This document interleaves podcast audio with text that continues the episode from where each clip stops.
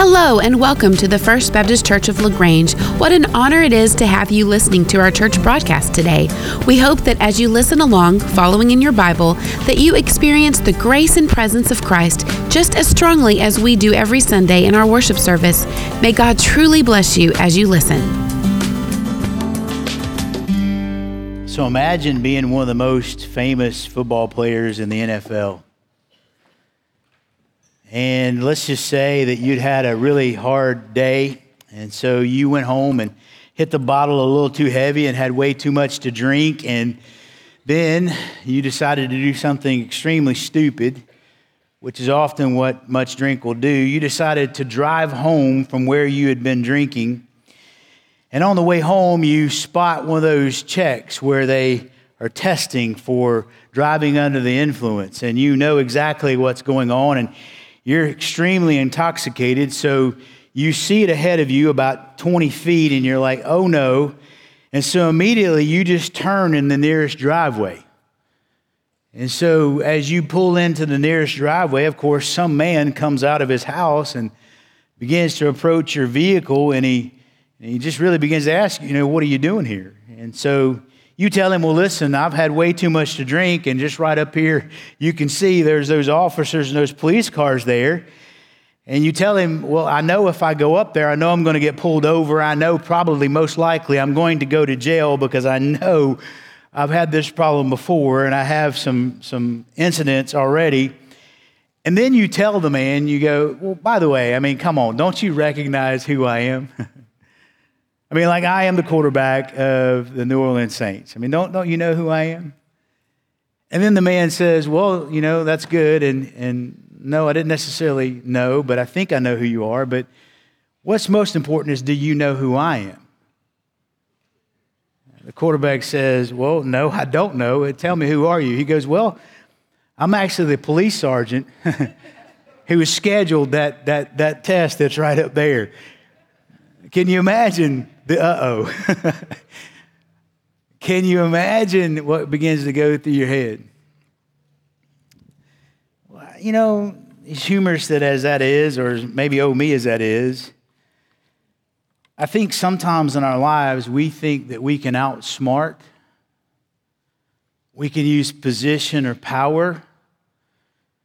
We can come up with clever decoys. We can try to pretend. We can do lots of things to try to get away with our sin. But the Bible tells us that there's always going to be judgment on our sin. Now, hang with me because it isn't all doom and gloom. what I want to tell you today is, is we can escape judgment on sin, and as a matter of fact, we won't.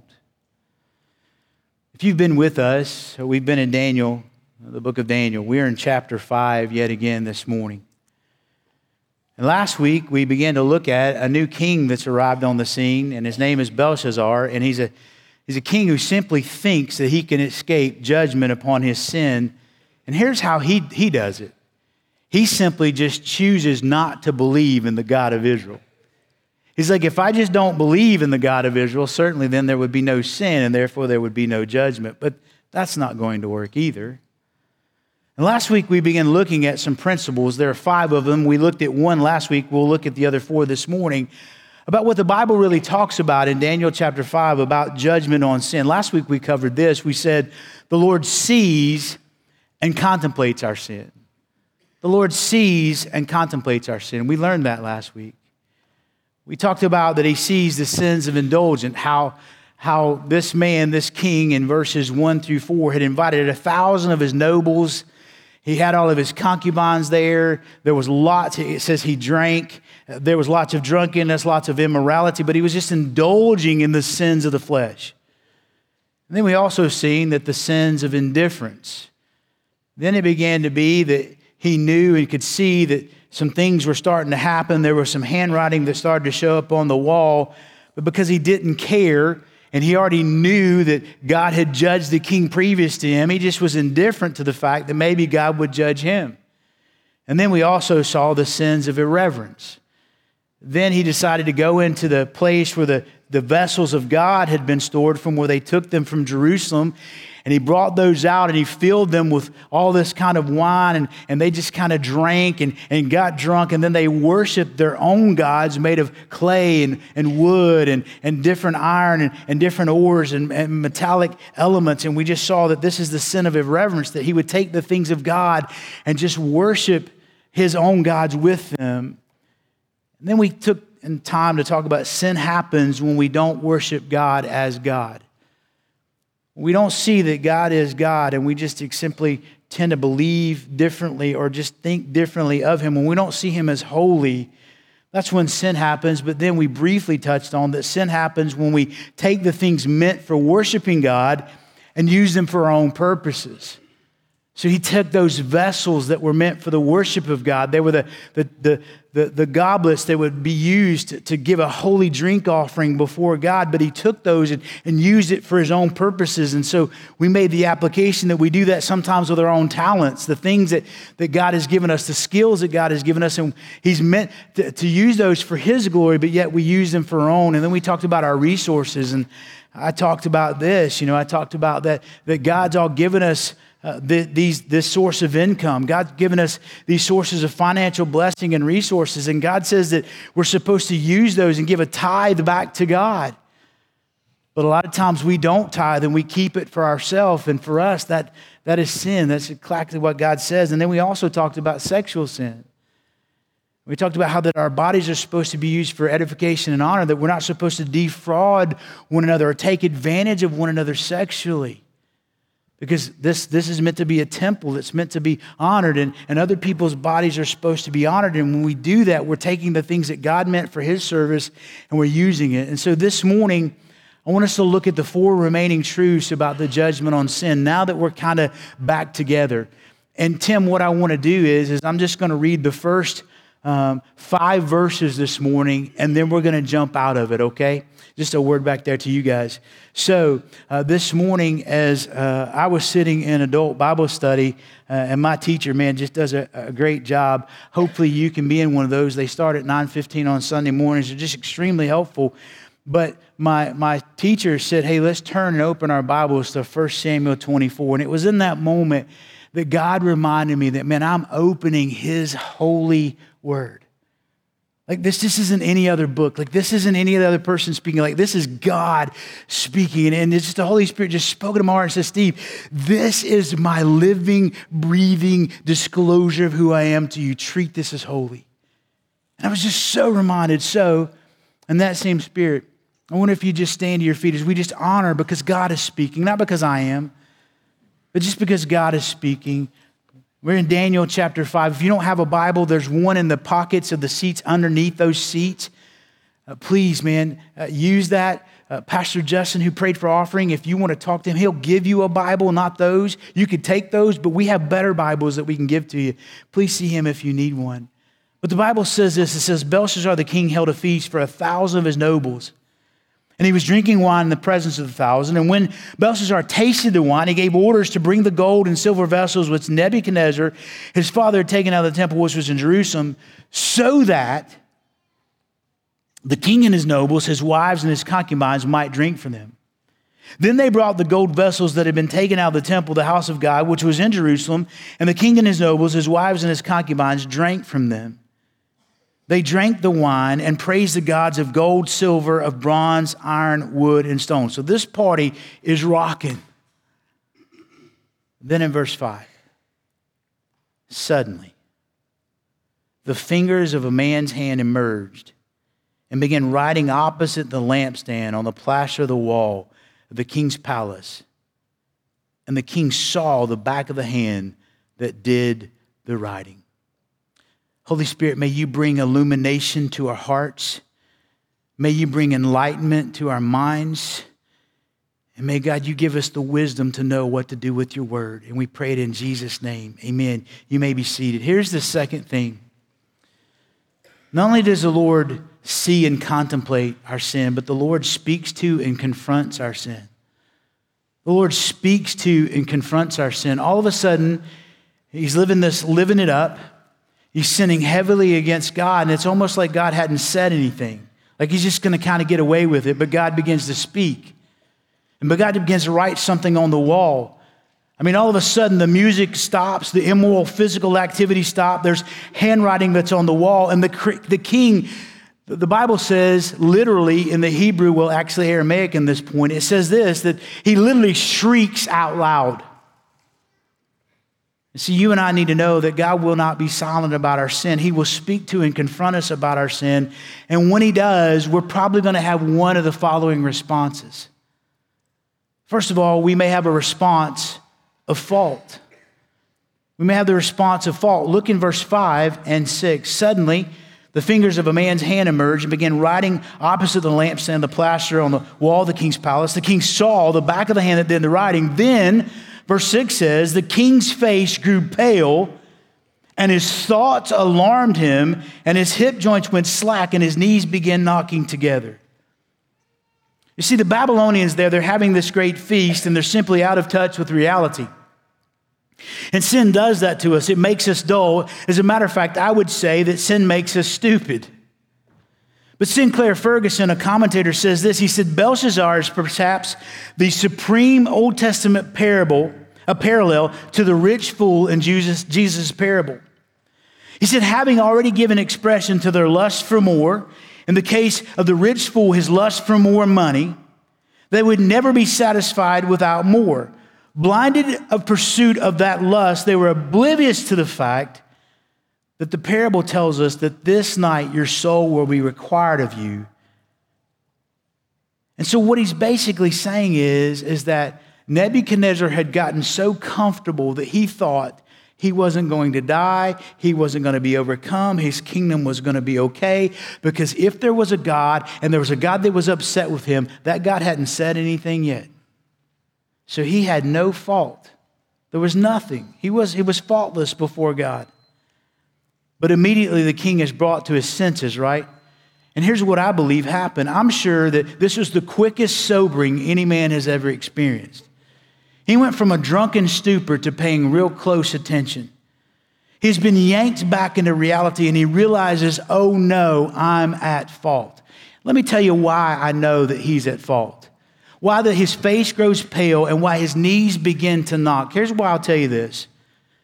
Why didn't he interpret this as if there is a God, this God's speaking to me to give me victory over my enemies? Why does he grow pale? Why does his knees begin to knock? Why does he shriek out? Because simply this, you and I know this to be true because we process everything according to our conscience. In the garden, Adam and Eve, after they sinned, they hid from God. Why would they hide from this loving God? Because their conscience had, had been violated. They knew they were at fault. They had sinned against God, and so therefore they hid from God. When King Herod hears about Jesus on the scene, he believes that he has to be John risen from the dead. Why? Because he had recently beheaded John, and his conscience was deeply convicted in our lives, the, the phone rings and you think, oh no, I now know that they know and they're calling me to talk about it.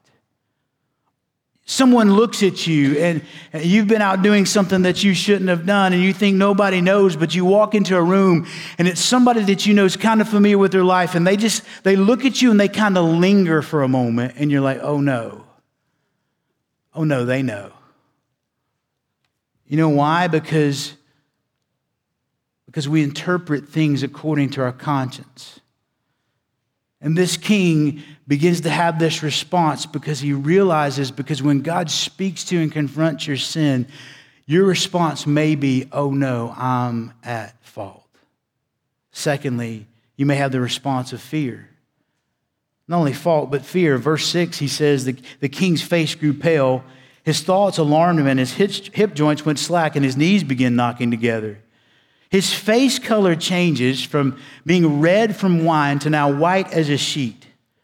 And let me just go ahead and tell you this. You know this to be true. When somebody's afraid, you can see it all over their face. When, when fear begins to set in, it's all over our faces. And when God speaks to you and when God begins to confront my sin or your sin, one of the responses is it may be this overwhelming sense of fear that, oh, know God knows. But then I may have a response of franticness. I may have the response of franticness. In verse 6, it says, Man, his thoughts alarmed him, his hip joints go slack. In verse 9, if you'll look down in the text, it says, Then King Belshazzar was greatly alarmed, and his face grew even paler, and now his nobles are perplexed. His mind goes into panic mode. He becomes frantic. He, he's freaking out. The, the Bible literally says in the text, it literally says that the knots of his loins were loosed. To keep it clean, I'm just going to leave it right there. Y'all know what happened. And I'm going to try to keep it PG. I'm just telling you, something happened in that moment. He did something in his pants. That's about all I'm going to say. I'm just trying to tell you, he completely freaked out.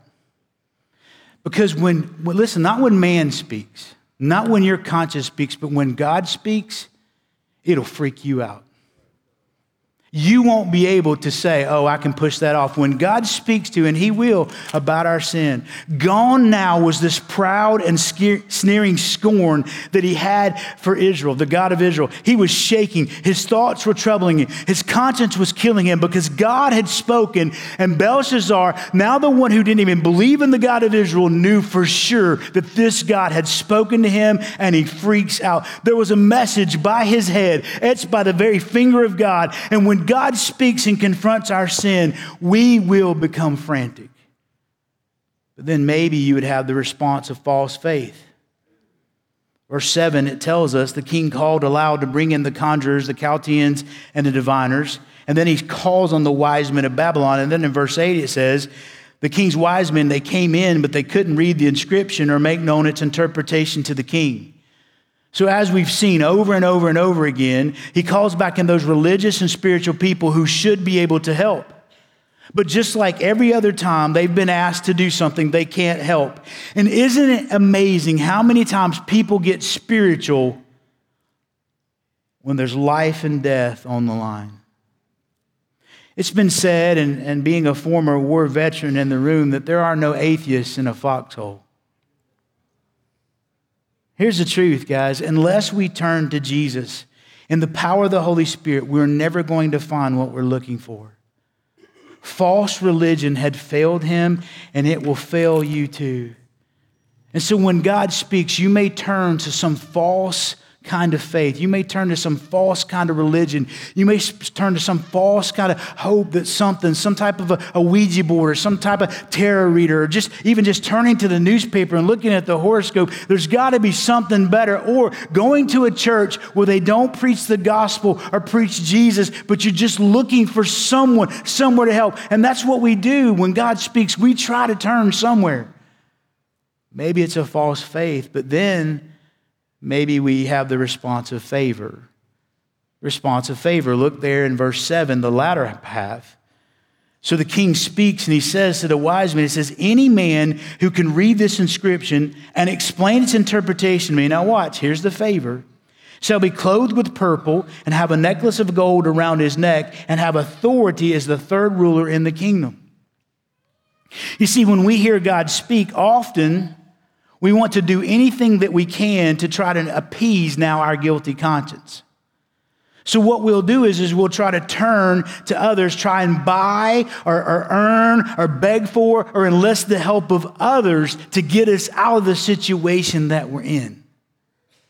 Belshazzar offers position, right? He says, Hey, you'll be clothed with purple. That meant that you would now have royalty and you could be elevated. You would be given a higher position because only the nobility would wear purple. And then he offers him possessions. You'll be given this, this chain of gold. Like, now you'll be rich. Just help me or power. You'll be made third in the kingdom because my relative who's out of the country is really ruling this thing. I'm the vice regent. We'll put you third in charge. And we do this. We, we offer people position or we offer them possessions or power to help settle our conscience because God has spoken and He is confronting our sin. We offer people whatever it takes to try and relieve our guilt. But God has written on the wall, Belshazzar had been confronted by the living God, and he now rightly trembles. And when God brings a man or a woman to the end of themselves, he smashes everything that you were depending on. It's an opportunity for you to turn to him and receive his mercy.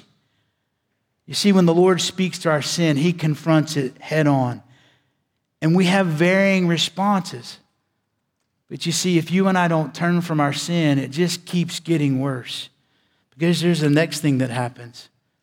The Lord only sees and contemplates, and then He speaks to and He confronts, but then the Lord shows us and convicts us of our sin. He will show you exactly what it is, and He will convict you. How does that look like? Well, He might show you that you can be guilty of preventing the Spirit.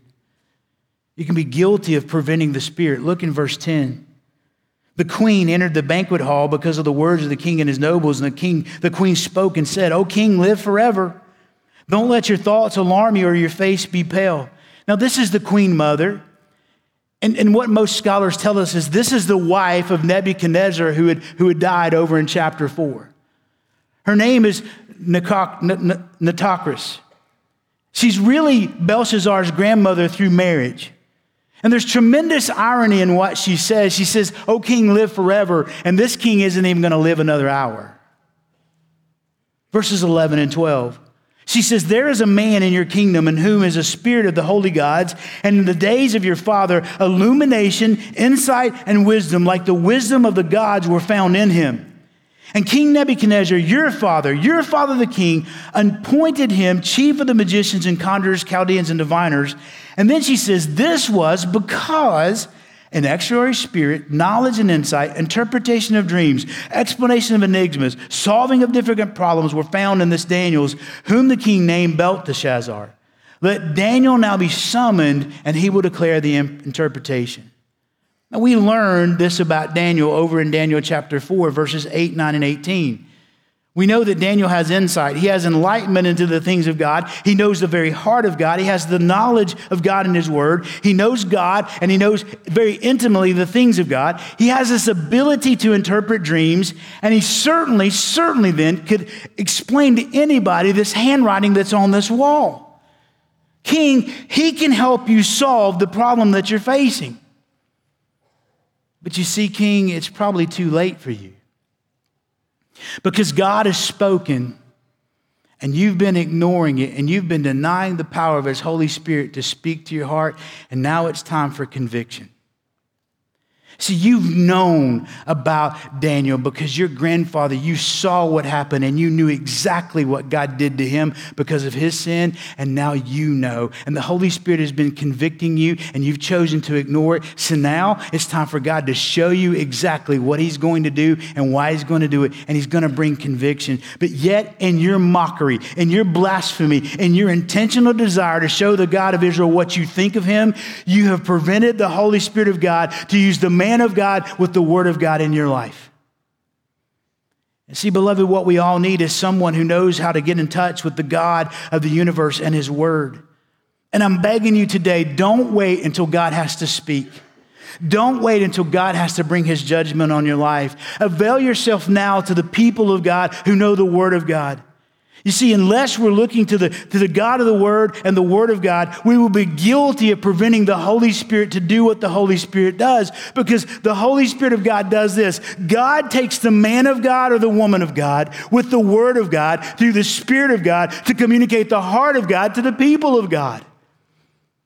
And when we don't pay attention to what God has already been speaking, then the next thing God speaks is our conviction. It is too late at that point. It just keeps getting worse. So I may be guilty of preventing the Spirit, and then I also may be guilty of premeditated sin. Premeditated sin. You know, in a court case, man, when it's premeditated murder, the penalty is a whole lot worse than if it was just manslaughter. Verses 13 through 22, very quickly, they say these things. Then Daniel was brought before the king the king spoke and said to Daniel, Are you that Daniel who is one of the, one of the exiles from Judah? wow, way to go, way to lift him up. Whom my father, the king, brought from Judah? Well, now you know who he is. Why are you asking who he is? I've heard about you. Hmm. that there's a spirit of the gods in you, and that illumination, insight, and extraordinary wisdom have been found in you. Well, if that's true and you knew that, why hadn't you called him in before now? Just now, the wise men and the conjurers were brought in before me that they might read this inscription and make its interpretation known to me, but they could not declare the interpretation of the message. But now, watch. But I personally, hear this? I personally have heard about you that you are able to give interpretations and solve difficult problems.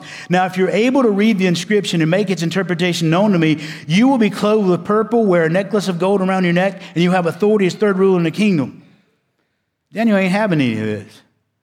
Verse 17 Daniel answered and said, Keep your gifts for yourself and give your rewards to someone else. However, I will read the inscription to the king and make its interpretation known to him.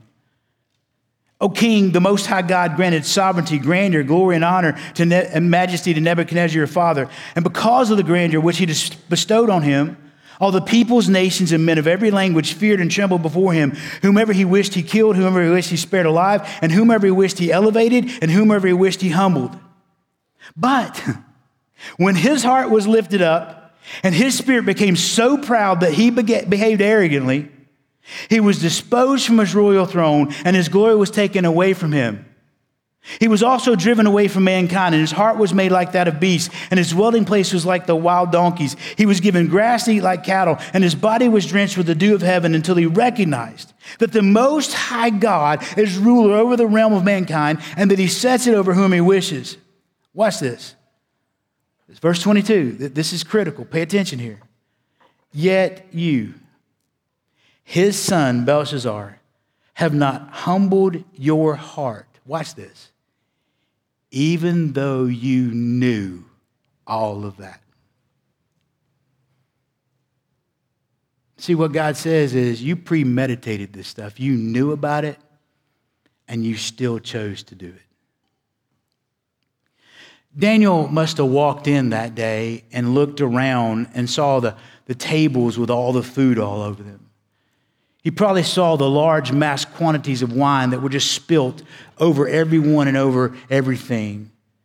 As he walked in there, you can imagine all the, the, the, stuff that we talked about with the physical immorality that was going on, all these clattily dressed or maybe even not dressed at all uh, people that were there engaging in these wild, crazy things. Drunken people were just stumbling everywhere. There are the gods that they had just kind of brought out, just kind of laying around. And can you imagine Daniel stumbles across somebody and he sees somebody, they've got something in their hand and it looks super familiar to him. And he remembers as a young kid going to the temple and he's seen that before. What is that in that person's hand? Oh no. This is one of the this is one of the cups from the temple that's in this person's hand. The king himself is in shambles. And he looks behind the king, and there on the wall are these words that are written. And to his, his utter, just pure, just heart filled, just glory to God, he says, I know exactly what that says. Daniel had been walking with God for 80 years. This was like a letter from home.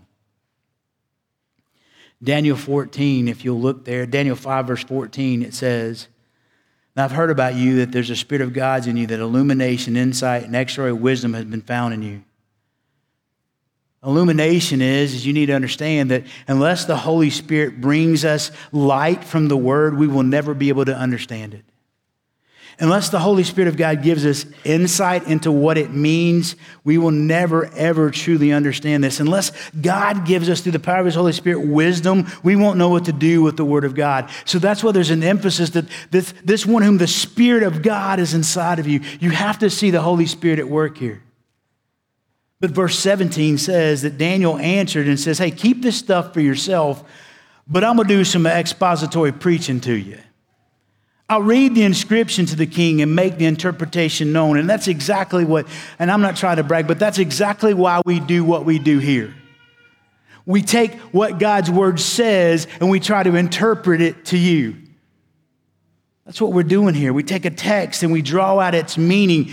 The word deposit means to put into, the word to exposit means to take out of. So we're just trying to take out the meaning that God put into it and give it to people. And that's what, that's what a good preacher does. That's what Daniel does. You see, Romans tells us that faith comes by hearing and hearing what? We're my Bible readers. Faith comes by hearing what? Hearing the word of God. And how will they hear unless they're what? Unless someone's sent. So God sends Daniel with the word of God to help convict and confront this man who's claiming that there is no God. And, and he will show Belshazzar his sin and convict him of his sin. But Daniel begins by taking this dude to school. I don't know if you saw it there, but he gives him a history lesson, doesn't he? Verses 18 through 21, he says, Hey, listen, man, here's what happened to your grandfather. Here's what happened. He, he got all prideful, and God had to humble him. And this whole walking around and eating grass and his nails and his hair I mean, God did this. Just think about it. That was the history of the previous king. We talked about that last week, so I won't, I won't go anymore. But let's look in verse 22. He says, But you've not humbled your heart, even though you knew all this. In other words, you didn't even learn from history. Because those who what? Don't know history or what? See, y'all knew. Thank y'all. Y'all good preaching help today. In other words, you're guilty of premeditated sin. You knew what God had done and that the previous king walked in his pride, but yet you have not humbled your heart. And you, knowing all this, are throwing a party to mock the living God of Israel. This may be here this morning in this room. You may know what God has spoken to you over and over and over again, but you will not bring yourself in the submission of God. And for some reason, some of us think we're just going to get away from it or get away with it because God hasn't judged me yet. I'd hold on to that word yet. See, then Daniel moves from history to theology. Verse 23 he says, But you have exalted yourself against the Lord of heaven, and they have brought the vessels of his house before you. You and your nobles, your wives, and concubines have been drinking wine from them, and you have praised the gods of silver, bronze, and iron, wood, and stone, which you do not see, hear, or understand. That's some theology. Those gods are really false gods. You didn't even know it, but the God in whose hand are your life breath and all your ways you have not glorified. In other words, Daniel, I, I mean Belshazzar, don't you, don't you know? The, the very breath that you are breathing right now is controlled by God's hands. Do you know that, theologically speaking, that your very next breath is controlled by the Almighty God? Did you know that breath is not your own? Because I promise you, somebody, somebody in the world right now in this moment is breathing their last. You've been put here for one reason on this earth, and that's to glorify this God. Well, he gives him this history lesson, then he gives him a theology lesson, then he gives him a spelling lesson. Because look in verse 25. This is the inscription that was written out. Mene, Mani, mene, tekel, upharsin. God has shown you that you're guilty. He spelled it out in a theological lesson for you that should have reminded you of the history lesson God had been given the kingdom. You've committed these premeditated sins, it's in writing for you. You knew this was wrong. You knew that God would judge you, yet you still exalted yourself against him. He has spoken, and now you are guilty. You have just been convicted in the court of God of premeditated sin. But then also, I can be guilty of profane sacrilege profane sacrilege because in verse 23 he says you've brought out all these, these cups all these vessels and you've been drinking wine from them and you've praised the gods of silver gold bronze and iron wood and stone You've sinned against the light. You've rejected the word of God and the spirit of God. Then you went on to willfully blaspheme and profane the things of God. And we covered that last week. We talked about how profane and how blasphemous it was to take the things from God's temple and use them to praise another one. But then also, I can be guilty of pagan sacrifice. He says, You knew the truth and you turned from it and you blasphemed and mocked the God of that truth. And when you offered those cups in praise to your other God, you made a sacrifice. Beloved, we please see the pattern. The Lord sees our sin, He knows all, and He contemplates about it. And then He speaks, and then He's going to confront our sin. And then He's going to show us and convict us of our sin. And this is all His patience, this is all His mercy, this is all Him pleading, this is all Him intervening. But if we don't turn and if we don't repent and we ask His forgiveness, there is one step coming. And that is, lastly, the Lord sentences and condemns our sin. See, Daniel then begins to tell the king exactly what the words say and mean. Verses 24 and 25 say these things again. The hand that was sent from him and the inscription was written out, and there's a inscription that was written out. Mene, mene, tekel upharsin. This is the interpretation of the message. Mene, God has numbered your kingdom and put an end to it. Tekel, you have been weighed on the scales and found deficient. Peres, your kingdom has been divided and given over to the Medes and the Persians. It may have looked like this as we look at this. It may have just looked like that. And if you'll notice, we have to read from the right to the left because that's what Hebrew and Aramaic do. But you need to also understand that that language at that time had no vowels. So this is may of what it looked like, but most likely it probably looked like this next one. May have looked like that. And so what Daniel does is Daniel looks at that and he says, you know what? Let me supply some vowels for you to understand what's going on. So then it maybe looks like this. But then let's flip it around so that us English readers can see it. Daniel gives the meaning. Daniel says, numbered, numbered, weighed, and divided. In other words, God says, now there's condemnation coming. And let me tell you how condemnation works. First of all, condemnation comes because my favor is spent. Condemnation comes because my favor is spent. He says, Mene, Mene. Now there's emphasis there. And the word Mene literally means to number. Your kingdom, your life, it's been numbered from the start. Empires, kings, and kings are not determined by man, but by God. Belshazzar, the sandglass of your life has just run out. This is the last night for you, and this is the last night for Babylon because your sins have found you out, and it's payday. You thought you were going to get away with it. Time is up. You've stepped over the line. The appointed time now for your condemnation has come. And the Bible says the same thing in the New Testament in Hebrews 9:27 when it says this and as much as is appointed for men to die once. And then after that comes the judgment. It is coming. And he says to him, Listen, the condemnation that you're going to face is because your favor has been spent. The time that I have given you for repentance, the time that I have given you to have favor with me, it is over. But then condemnation also comes because I've fallen short. He says, Tekel, Tekel literally means to weigh. It was, it was the way they weighed on the scales back in those days when they had two different sides to a scale.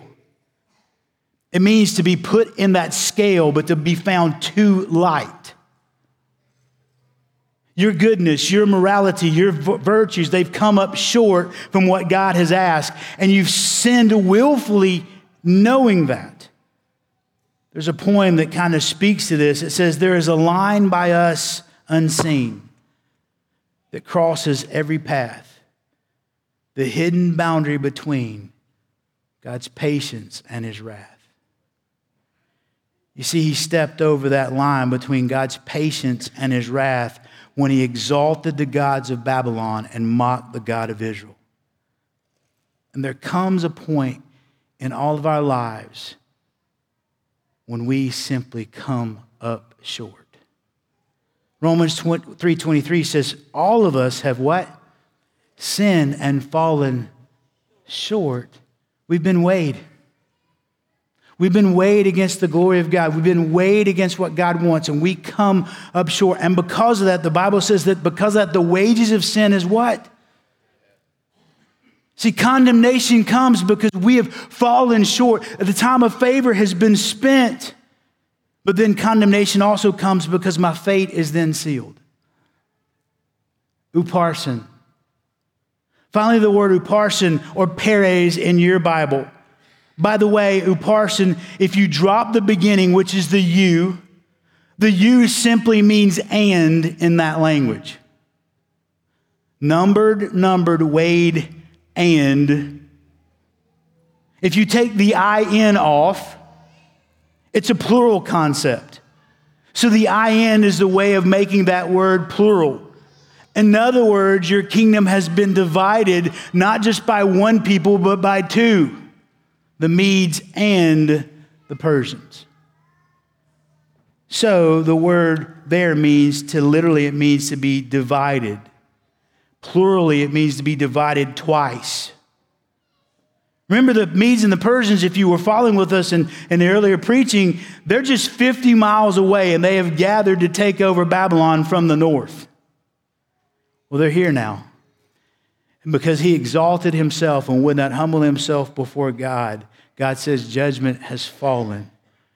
Because why? Because condemnation means that now your fate is sealed. You see, when God speaks His word, it is final, and whatever God says is going to happen. Sin will be judged. The handwriting is on the wall. And let me just tell you how significant this is to prove the point. Jeremiah 50 and 51 tells us a story. Jeremiah 50 and 51 tell us a story. I'm just going to read a few verses to show you that when God says something, it's going to happen. In Jeremiah 50, verses 1 through 3, the Bible says, The word of the Lord spoke concerning Babylon, the land of the Chaldeans, through Jeremiah the prophet. Declare and proclaim among the nations, proclaim it and lift up a standard. Do not conceal it, but say, Babylon has been captured. Baal has been put to shame. Marduk has been shattered. Her images have been put to shame. Her idols have been shattered. For a nation has come up against her out of the north. It will make her land an object of horror, and there will be no inhabitant in it. Both man and beast have wandered off. They have gone away. In Jeremiah 51, verse 11, the Bible says this Sharpen the arrows Fill the quivers. The Lord has aroused the spirit of the kings of the Medes because his purpose is against Babylon to destroy it, for it is the vengeance of the Lord, vengeance for his temple. Probably shouldn't have took that stuff out of the temple, bro. Verse 28 and 29 of 51 says these words Consecrate the nations against her, the kings of the Medes, their governors, and all their prefects, and every land and dominion. So the land quakes and rise for the purposes of the Lord against Babylon stand, to make the land of Babylon the desolation without inhabitants. Verse 57 says, I will make her princes and her wise men what? Huh. Well, that's interesting. Her governors and her prefects and her mighty men, who was there that night? That they may sleep a perpetual sleep and not wake up, declares the King, whose name is the Lord of hosts. And then back in 36 and 37, Therefore, says the Lord, Behold, I'm going to plead your case and exact full vengeance for you. I will dry up her sea and make her fountain dry. Well, that's interesting because the water ran right through the city. Babylon will become a reap of hounds, a haunt of jackals, an object of horror and hissing without habitants. In other words, what I'm trying to tell you is this First of all, Babylon, it has been prophesied by Jeremiah in these two chapters that Babylon will be attacked from the north by the king of the Medes. We just read that. Secondly, the city would be well provisioned. In verse 51, verse 26, it talks about that. And we talked about how they had 20 years worth of food, but that's because Jeremiah had already said it would happen. Number three, city would entrust its enormous, enormous walls, towers, and high gates. We talked about how big those walls would. And that's why the king's throwing a party knowing that the enemy's outside because he has this false sense of security. Number four, the city would be taken by a clever strategy. It would be caught in a snare. And we talked about last week how while he was in there partying up, the Medes and the Persians came and blocked off the river so that then they could walk through it at night. And then they just came in and took over. The successful strategy would be linked to the city's water supply. Specifically, we just read that God would dry her fountains up, and that's what God did. The scheme would be connected with the flow of the Euphrates through the Babylon. The passages would be taken by surprise, and then the reeds would be set on fire. Verse 32 of 51 talks about how they would set it on fire, and that's exactly what they did. At the critical time, a feast would be in progress, which all the nobles and notables would be in attendance. That's where they were at. That's what they were doing. And then verse 57 talks about the drunkenness of these people would lead to their slaughter. Jeremiah has prophesied this to happen to an exact T. And what I am trying to tell you is if God was exactly right a thousand, two thousand years ago, saying to Babylon before it ever happened that this is what's going to happen to you if you don't humble yourself, judgment from God on our sin will happen. If it happened exactly like God said it did back then, I can promise you that it's going to happen today, just like God said it's going to happen. So, verse 30 and 32 tell us that same night, Belshazzar, the Chaldean king, was what? He was slain. And so Darius the Mede received the kingdom at about the age of 62. That happened in history. You can go read it the day of Tishri, 539, or really our October 11th or 12th, at night there was a feast and there was incredible drunkenness, and men were focusing on women. Cyrus, the king that was outside, took men and placed them where the river entered the city and where it ran out. So, where it came in and where it ran out. And others he placed where the Euphrates, kind of made this huge swamp. And so he builds this big canal, which he can divert the Euphrates away from the city. And he tells his soldiers, he says, Listen, when you see the river recede, they were to march in without ever being observed because everybody was too drunk to know what was happening. And they went in and they killed Belshazzar, and Babylon fell that night. Because those who have sinned against God, your fate is sealed because the wages of sin is still death but please hear me. Once, when Calvin Coolidge was vice president, presiding over the Senate, an altercation arose between two senators. The tempers flared, and one senator told the other senator to go straight to. That's what he told him. Just go straight there. The offended senator stormed from his seat and marched down the aisle and stood before Mr. Coolidge, who was silently leafing through a book. And he said this He said, Mr. Vice President, did you hear what that person said to me? And Calvin Coolidge calmly looked up from his book and he said, You know, I've been looking through the rule book, and you don't have to go there.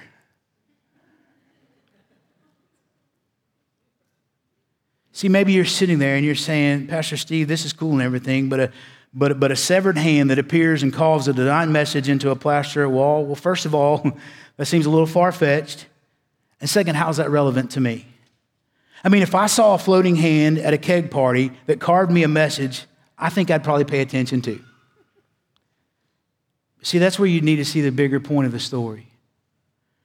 There's some divine imagery at work here that you need to pick up on because this wasn't the first time the finger of God had appeared in Scripture.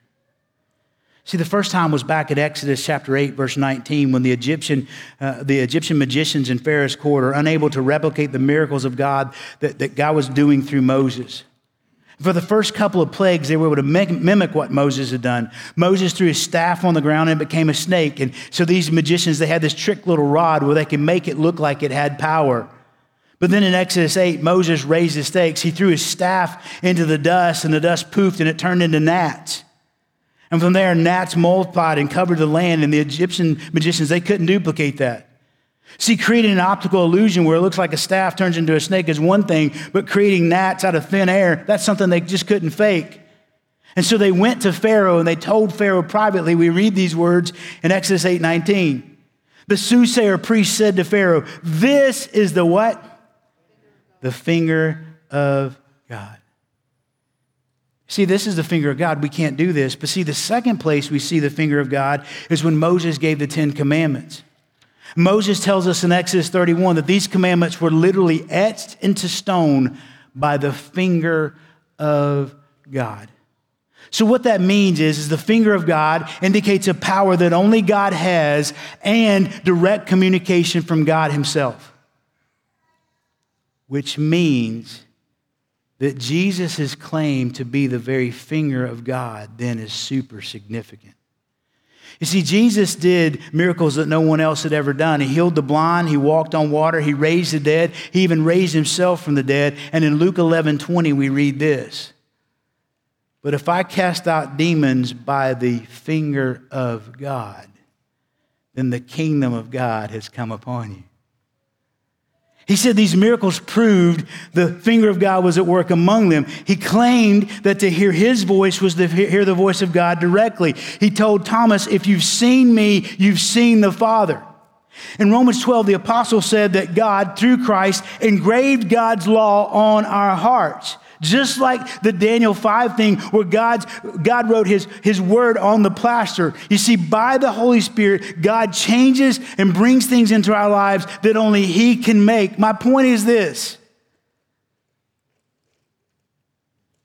the finger of God has already written on the wall of your heart.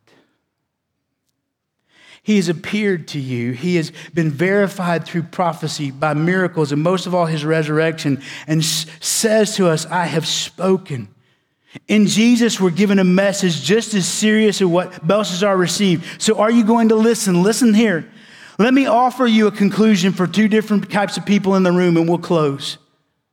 For those of you who are not fully surrendered Christians or followers of Jesus, I have one message for you, and then I have a message for those of you who are. Mene, mene. Listen, if you are not a follower of Jesus Christ this morning, I need you to know, mene, mene, your days have been numbered. Belshazzar got a rare gift. He was told the day he was going to die, but you may not know that. But death is just as certain because it is appointed man wants to die and then the judgment. Your days have been numbered. Tekel, you have been measured and found deficient. All of us, when weighed on the divine scales of God's justice, are going to come up deficient. Charles Spurgeon, a great preacher of old, concluded his message on Daniel 5 saying this. He said, Divine scales. These scales are true to a hair. One grain of sand will tip them.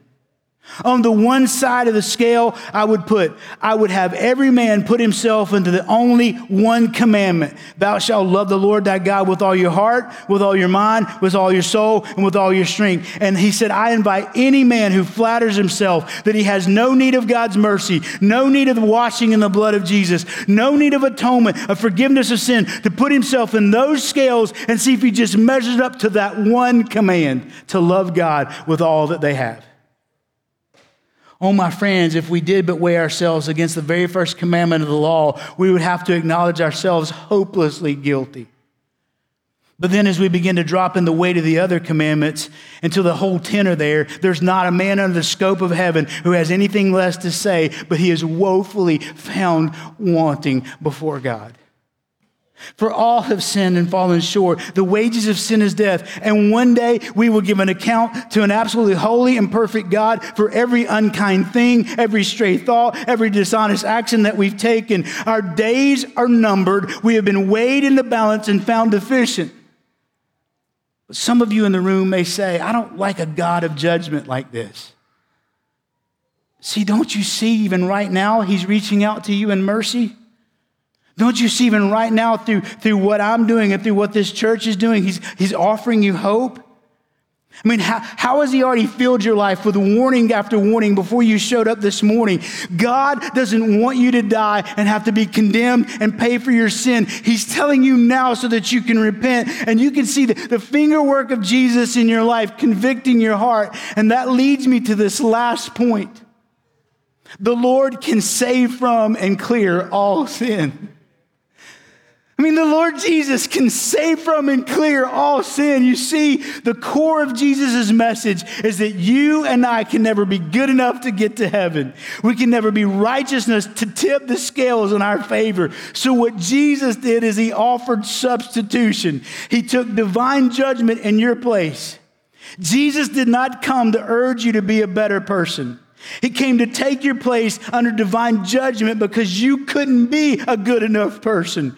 He lived the life that you were supposed to live, a perfect life. Then he died to death that you and I were condemned to die, paying the price for our sin. And so when you receive him onto the scales, God puts the righteousness of Christ in your place.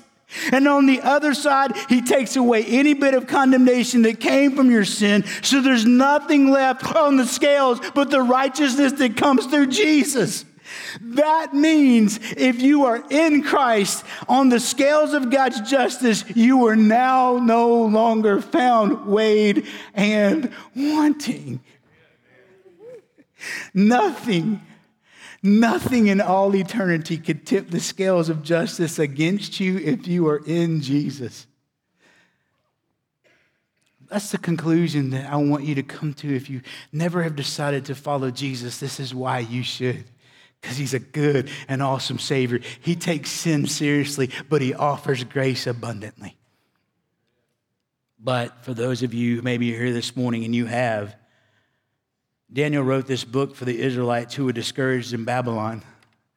It's easy to, to get discouraged in Babylon because if I'm reading America right, everywhere I look, it looks like the Babylonians are in charge. I mean, we see them getting away with all kinds of blasphemy, injustice, cruelty. They sin with impunity. And so we may be asking, has God forgotten us? I mean, it's been 2,000 years since he was here. Is God gone forever? You see, there were Israelites there like Daniel who lived their whole lives under captivity. And many were wondering, is God still in charge? Does God even remember us? And this chapter is a resounding yes to that question. The days of wickedness are numbered, and the true king will return soon, and he will restore justice and take us home to the promised land to spend eternity with him. And my hope, and hopefully your hope, is in that day. My hope is in the king who's coming back. And that gives me the strength not only to survive as an exile, but to shine as an exile in the land where Babylon now rules. The king's coming. And this ain't all there is. So we just keep shining for Jesus. Now, Jeremy, if you and the team would come, I want to invite you this morning to stand to your feet as they're coming. And would you pray with me?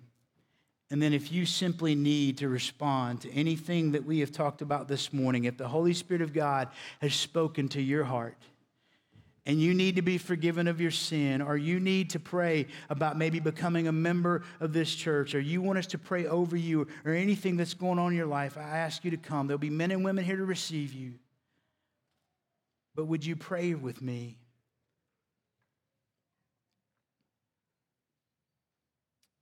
Holy Spirit of God, bring illumination, bring enlightenment, and bring wisdom to know what to do in this moment. Bring us to Jesus. And I pray it in his powerful, holy, awesome name.